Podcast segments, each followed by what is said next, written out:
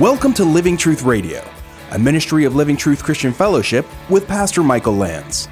It's our goal to build up believers and to reach out with God's truth to all people. And now, here's Pastor Michael. Oftentimes, when you're having conversations with other people, both male and female, you say, when, if you are into sports, you say, Who do you follow? And they might say, I follow the Packers. I'm so sorry.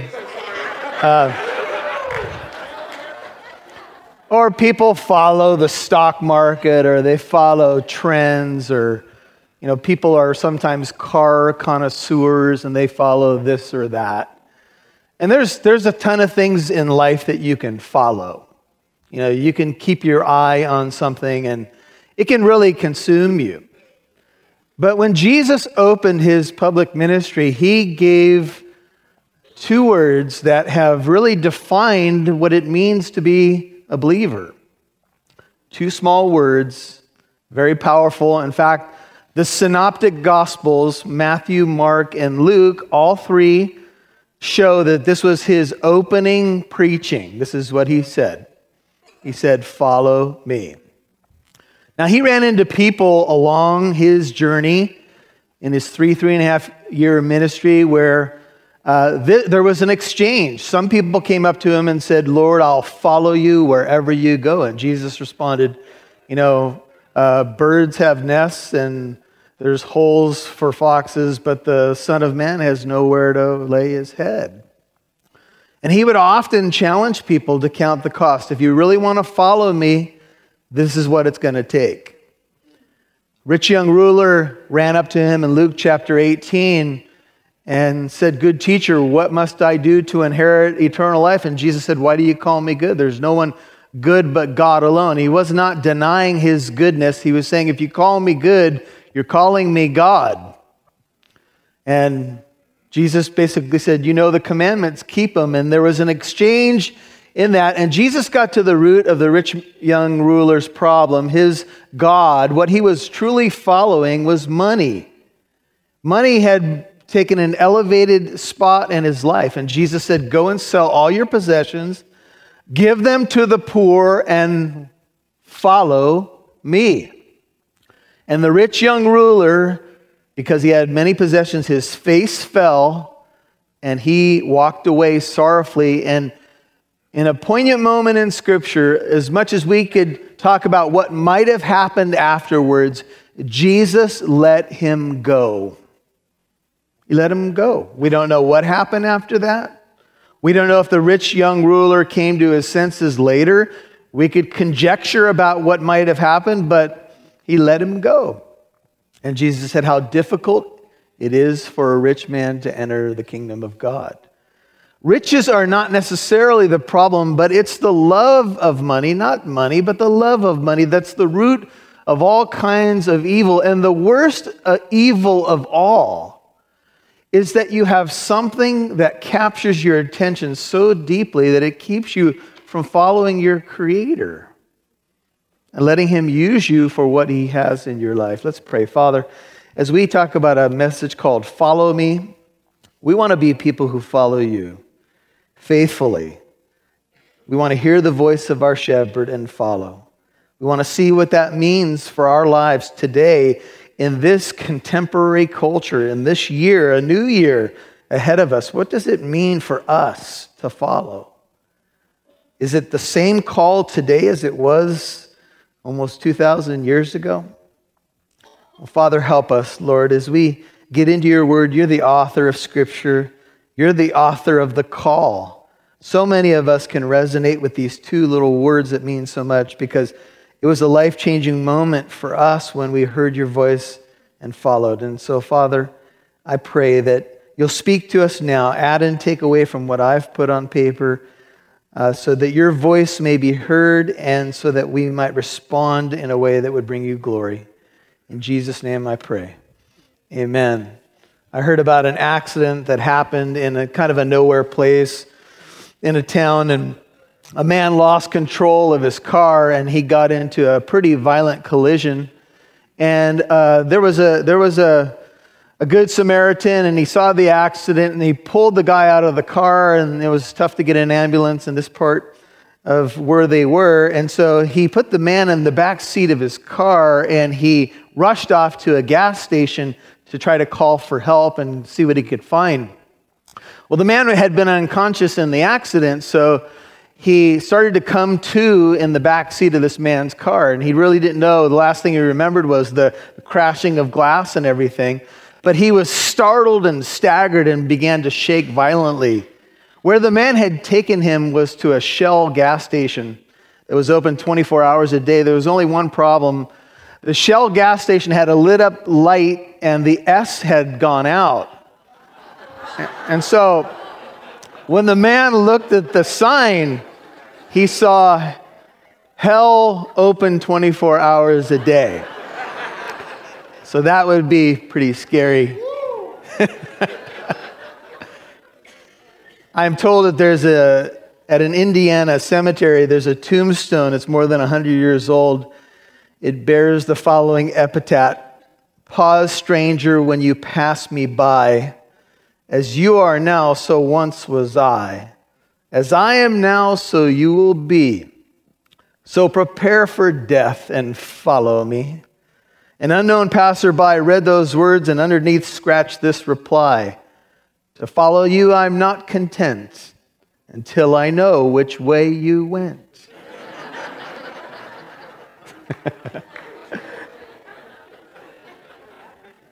you know, of all that we could talk about in the world of philosophy and religion, is the question is where is your worldview going to uh, cause you to end up? You know, Chuck Swindoll famously said, It's not so much if you can live with your worldview, it's if you can die with it. And we all know that this life is temporary. I think you know, we've all experienced the temporal nature of life when we hear news that shocks us and surprises us. And people go into eternity at alarming rates, rates that we don't really want to think about. And the question that really emerges is there, is there something to hold on to? Is there something that is truly eternal? Is there something that uh, I can say is going to bring me safely home into that heavenly kingdom? Well, the Bible says in Mark 1:14 that after John, that's John the Baptist, if you follow along with me, Mark 1:14 had been taken into custody. So John, the, the one who would prepare the way of the Lord, now is falling into the backdrop. His story is told in further detail in Mark 6, which we'll look at. And we I think most of us know what happened to John. He was taken into custody. He was calling out the king for immorality. John was a voice who was not afraid even to call out political leaders for their immorality. And John was imprisoned, and Herod liked to talk to him, but there was a dinner party, and because of a foolish thing that Herod did, because of the, his wife who was upset with John, John lost his life. Well, the Bible picks up the story here in the fast moving Gospel of Mark by telling us that John had been taken into custody, and Jesus came into Galilee, that northern region in the uh, upper part of the, the nation of Israel, and he was preaching the gospel of God. So the forerunner falls off the stage, if you will, or at least, you know, he's in the backdrop now, and Jesus emerges, and this is really what John's ministry was all about. In fact, the Gospel of John kind of gives us a little bit more insight into the early days at the Jordan River. And the, the apostles, or not the apostles, but the disciples, because even John had disciples, um, of John the Baptist came to him and they, he, they said, Look, uh, they said, uh, John, um, there's more and more people coming to him and fewer coming to us. And John said, Don't worry about that. This is what needed to happen. And in the famous words in John 3:30, he said, "He must increase." Remember? I must decrease. Now, even in this early call from John's gospel, and you can write this down in your notes, it's chapter 1, verses 35 through 51 in John 1. We get a little bit more, and we see that Peter and Andrew and James and John were already kind of tuned in spiritually. They were they probably had been baptized in John's baptism. And it was Andrew, Peter's brother, who introduced him first to the Messiah. So before this formal call comes, these fishermen have already been exposed to John the Baptist testifying to Jesus that he's the Lamb of God who takes away, remember, the sin of the world. There's already been some stirring in these guys' lives, but they were fishermen and they went back fishing.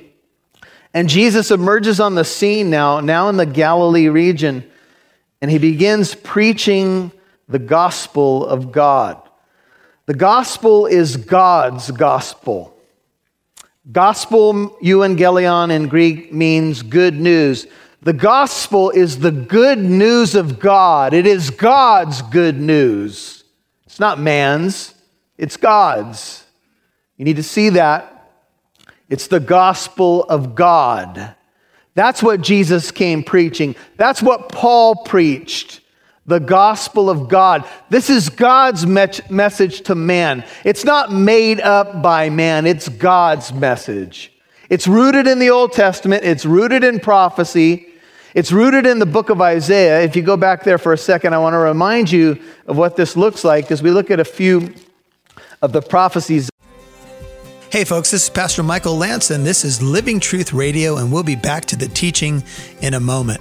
I want to tell you about a special offer that we have available at Living Truth Radio. It's a book that I've written called Suit Up Putting on the Full Armor of God. It's all about spiritual warfare, it's all about how to overcome temptation, the world, the flesh, and the devil. And it's a special offer. Go to our website, livingtruthradio.org, click on the donate button, and for any donation, we will send you a copy of that book. Just let us know in the contact form that you'd like a copy of that book. And now back to the teaching. Isaiah chapter 40. And here's what's going on. In Isaiah chapter 40, there's a transition in the book of Isaiah. And the, the people of Israel are wondering if God has forsaken them. In fact, they, Jacob is saying, uh, My way is hidden from the Lord. Pick it up at Isaiah 40, verse 1. And God speaks through Isaiah and he says, Comfort, Isaiah 41, verse 1. Oh, comfort my people, says your God. Speak kindly to Jerusalem. Call out to her that her warfare has ended, that her iniquity has been removed, that she has received of the Lord's hand double for all her sins. This ties to the Babylonian captivity as well. Here's the prophecy of John the Baptist A voice is calling, Clear the way of the Lord in the wilderness. By the way, this is written 700 years before John and Jesus were born. Make smooth in the desert a highway for our God. Let every valley be lifted up, every mountain and hill be made low. Let the rough ground become a plain and the rugged terrain a broad valley. Then the glory of the Lord, the one who is coming, the one who John prepared the way for, the one, eh, this is like they, they would prepare the road for a king. They would smooth out rough places, make sure he could travel smoothly. The one that he was preparing the way for was the glory of the Lord. The glory of the Lord will be revealed. All flesh will see it together, for the mouth of the Lord has spoken. A voice says, Call out. Then he answered, What shall I call out? All flesh is grass. All its loveliness is like the flower of the field. The grass withers, the flower fades. When the breath of the Lord blows upon it, surely the people are grass. The grass withers, the flower fades, but the word of our God stands for how long? Forever. Get yourself up on a high mountain, O Zion, bearer of good news. There's your gospel. Lift up your voice mightily, O Jerusalem, bearer of good news. Lift it up. Do not fear. Say to the cities of Judah, Here is your God. Now, this is the prophecy of Jesus coming on the horizon. This is the prophecy of John the Baptist preparing the way. This is the prophecy that was quoted in the Gospels. Here's the one that is coming. He is God. We beheld his glory, says John in John 1:14. And it says, Behold, the Lord God will come with might, verse 10, with his arm ruling for him. Behold, his reward is with him, his recompense is before him. Like a shepherd, he will tend his flock. His arm will gather the lambs and carry them in his bosom, and he will gently lead the nursing ewes. Now, go back to Mark. All of you know, I think, who have studied, studied the Bible just for a little while, that one of the great images of Jesus Christ is shepherd imagery. That's what Isaiah 40 just told us. He's the shepherd who will bring his lambs to himself. And he says, My sheep know my voice, and they what? They follow me, and I give them eternal life. This is what is at stake. Following Jesus is not just simply a pra- pragmatic life choice. Following Jesus is eternally deciding where you're going to head. People don't like that. Modern audiences who listen to gospel preaching don't necessarily like the fact that we're talking about eternal consequences here. But that's precisely what Jesus said. And he said, If you follow me, nobody will snatch them out of my Father's hand. You will be kept because I and my Father are one. Jesus' mission was to be that good shepherd who would lay down his life for his sheep. And he came, and Jesus came preaching. Jesus was a preacher. Praise God does a preacher's heart good. Jesus was a preacher. Mark 1:14 uses the word kerusso for preaching. And the word has the idea of a herald or one who cries out. Jesus wasn't just softly saying, Well, what do you think? He was saying, Follow me. Follow me. Right out of the gate. This is his opening line. He tells people, Follow me. This is what it's all about. He was preaching the good news of God. Now, this came right on the heels of his temptation. Luke 4, if you want to just write it down, verses 13 through 15 says, When the devil had finished every temptation, he departed from Jesus until an opportune time. And Jesus returned to Galilee in the power of the Spirit, and news about him spread through all the surrounding district. He began teaching in their synagogues and was praised by all. Jesus came out of the wilderness of testing into the sea of ministry. I just want to show you, Jim, if you got them ready. Um, this is the difference between the places that he was. He was tempted in, tested in the wilderness. And remember, I told you that in the wilderness tradition, he was retracing the fallen footsteps of Israel. He was, he was conquering where they failed. And so he, he gets baptized in the Jordan. He, uh, he uh, faces the enemy and overcomes him with the word of God. And now he leaves this place, and he had been there for 40 days uh, uh, dealing with the devil. Go ahead, Jim, if you go to the next one. And here's where he heads. This is the northern part of Israel. The difference between the Judean wilderness towards Jerusalem in the south and the northern part of Israel is, is kind of shocking when you first see it especially firsthand, because the difference is you're in total desert, and then you go to the northern part of Israel, and this is the famous sheet of water called the Sea of Galilee. Some writers have called this the holiest sheet of water that is on the planet. This is the, this is the place where much of Jesus' ministry took place, and the difference is stark, isn't it? From temptation and testing, and he, and he overcomes it into ministry. And I just want to make an application right here. Sometimes you go through a season of testing and it seems like even longer than 40 days. But often that testing is preparing you for ministry. So you can experience being someone who's involved in the ministry. Uh, Jim, keep going if you would. So here's another view of this great sea, and it's about it's also called a lake, but it's actually 12 miles long, and at its widest point, it's about seven miles wide. And this is, this is the prominent place where Jesus was ministering, and this is where he called the early apostles. He called them from a life of fishing. Look at verse 15 in your Bible. He was saying, here's what Jesus' preaching was. He said, The time is fulfilled the kingdom of God is at hand. See the word time in verse 15? That's the word kairos, K A I R O S in Greek. The equivalent in Hebrew is moed. We have a Greek word called chronos, and that's where we get chronological time. Kairos is like a special moment of time. The Hebrew equivalent is moed, M O E D, and it speaks of something that is like a divine appointment. It's like it was on God's calendar. When the fullness of time came, God brought forth his son, born of a woman, born under the law. The fullness of time had arrived. The Messiah was here. All the prophecy, all the discussion. John preaching you know, perhaps hundreds of thousands of people getting baptized in preparation to meet the Messiah. And now Jesus says, It is fulfilled. The time is here. The time is at hand.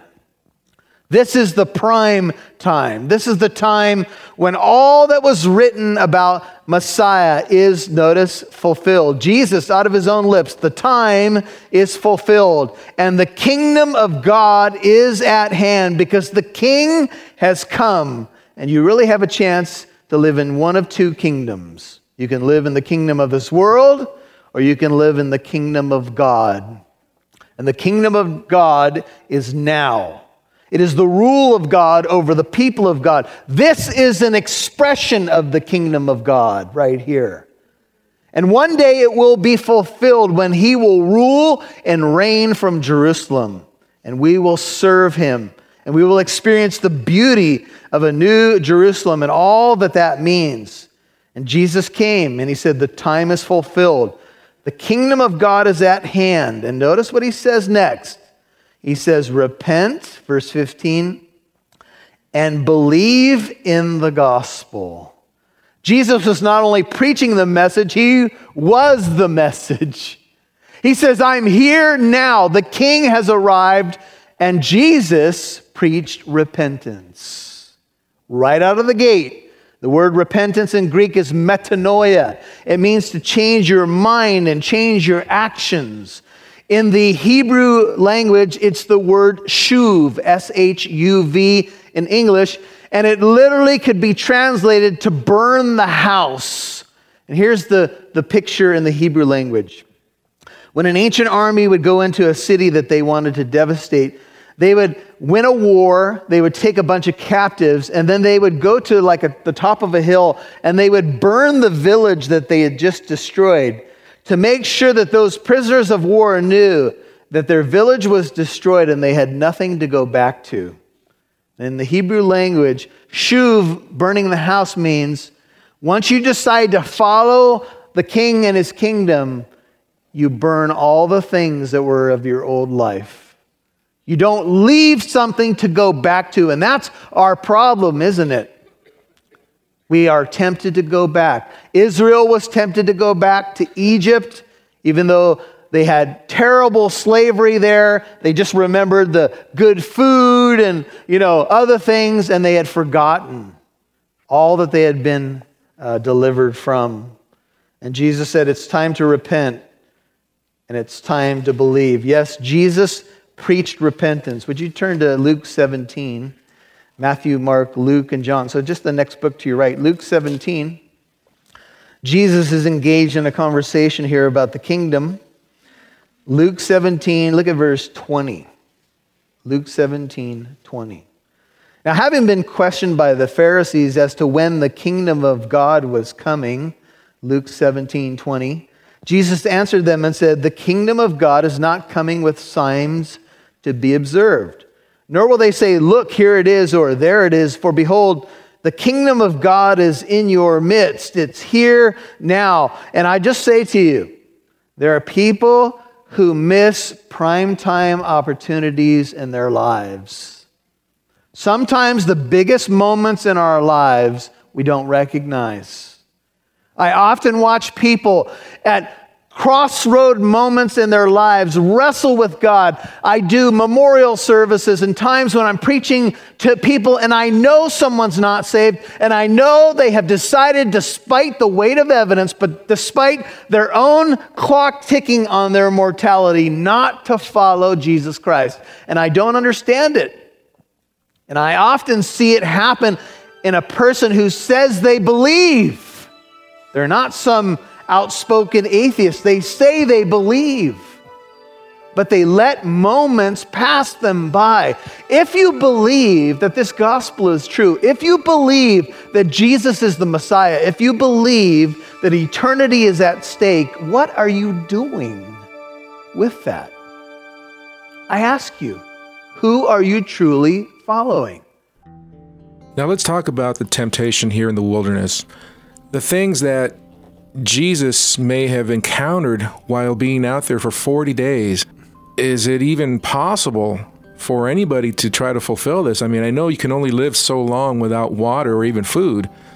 The things that, you know, of course, when the tempter comes along and starts messing with him, what can what application can we get or take from this in these wilderness uh, experiences that Jesus had went through? I think you hit on something key, the number 40 and they wandered for 40 years. Jesus was tempted for 40 days. So the, you see the link there. Um, the nature of the temptation. Okay, so you have the tempter come. Jesus is compelled to go out into the wilderness to be tempted by the devil. And he tempts him, first of all, in the area of food. Well, Israel, what did they whine about? They whined about the manna, right?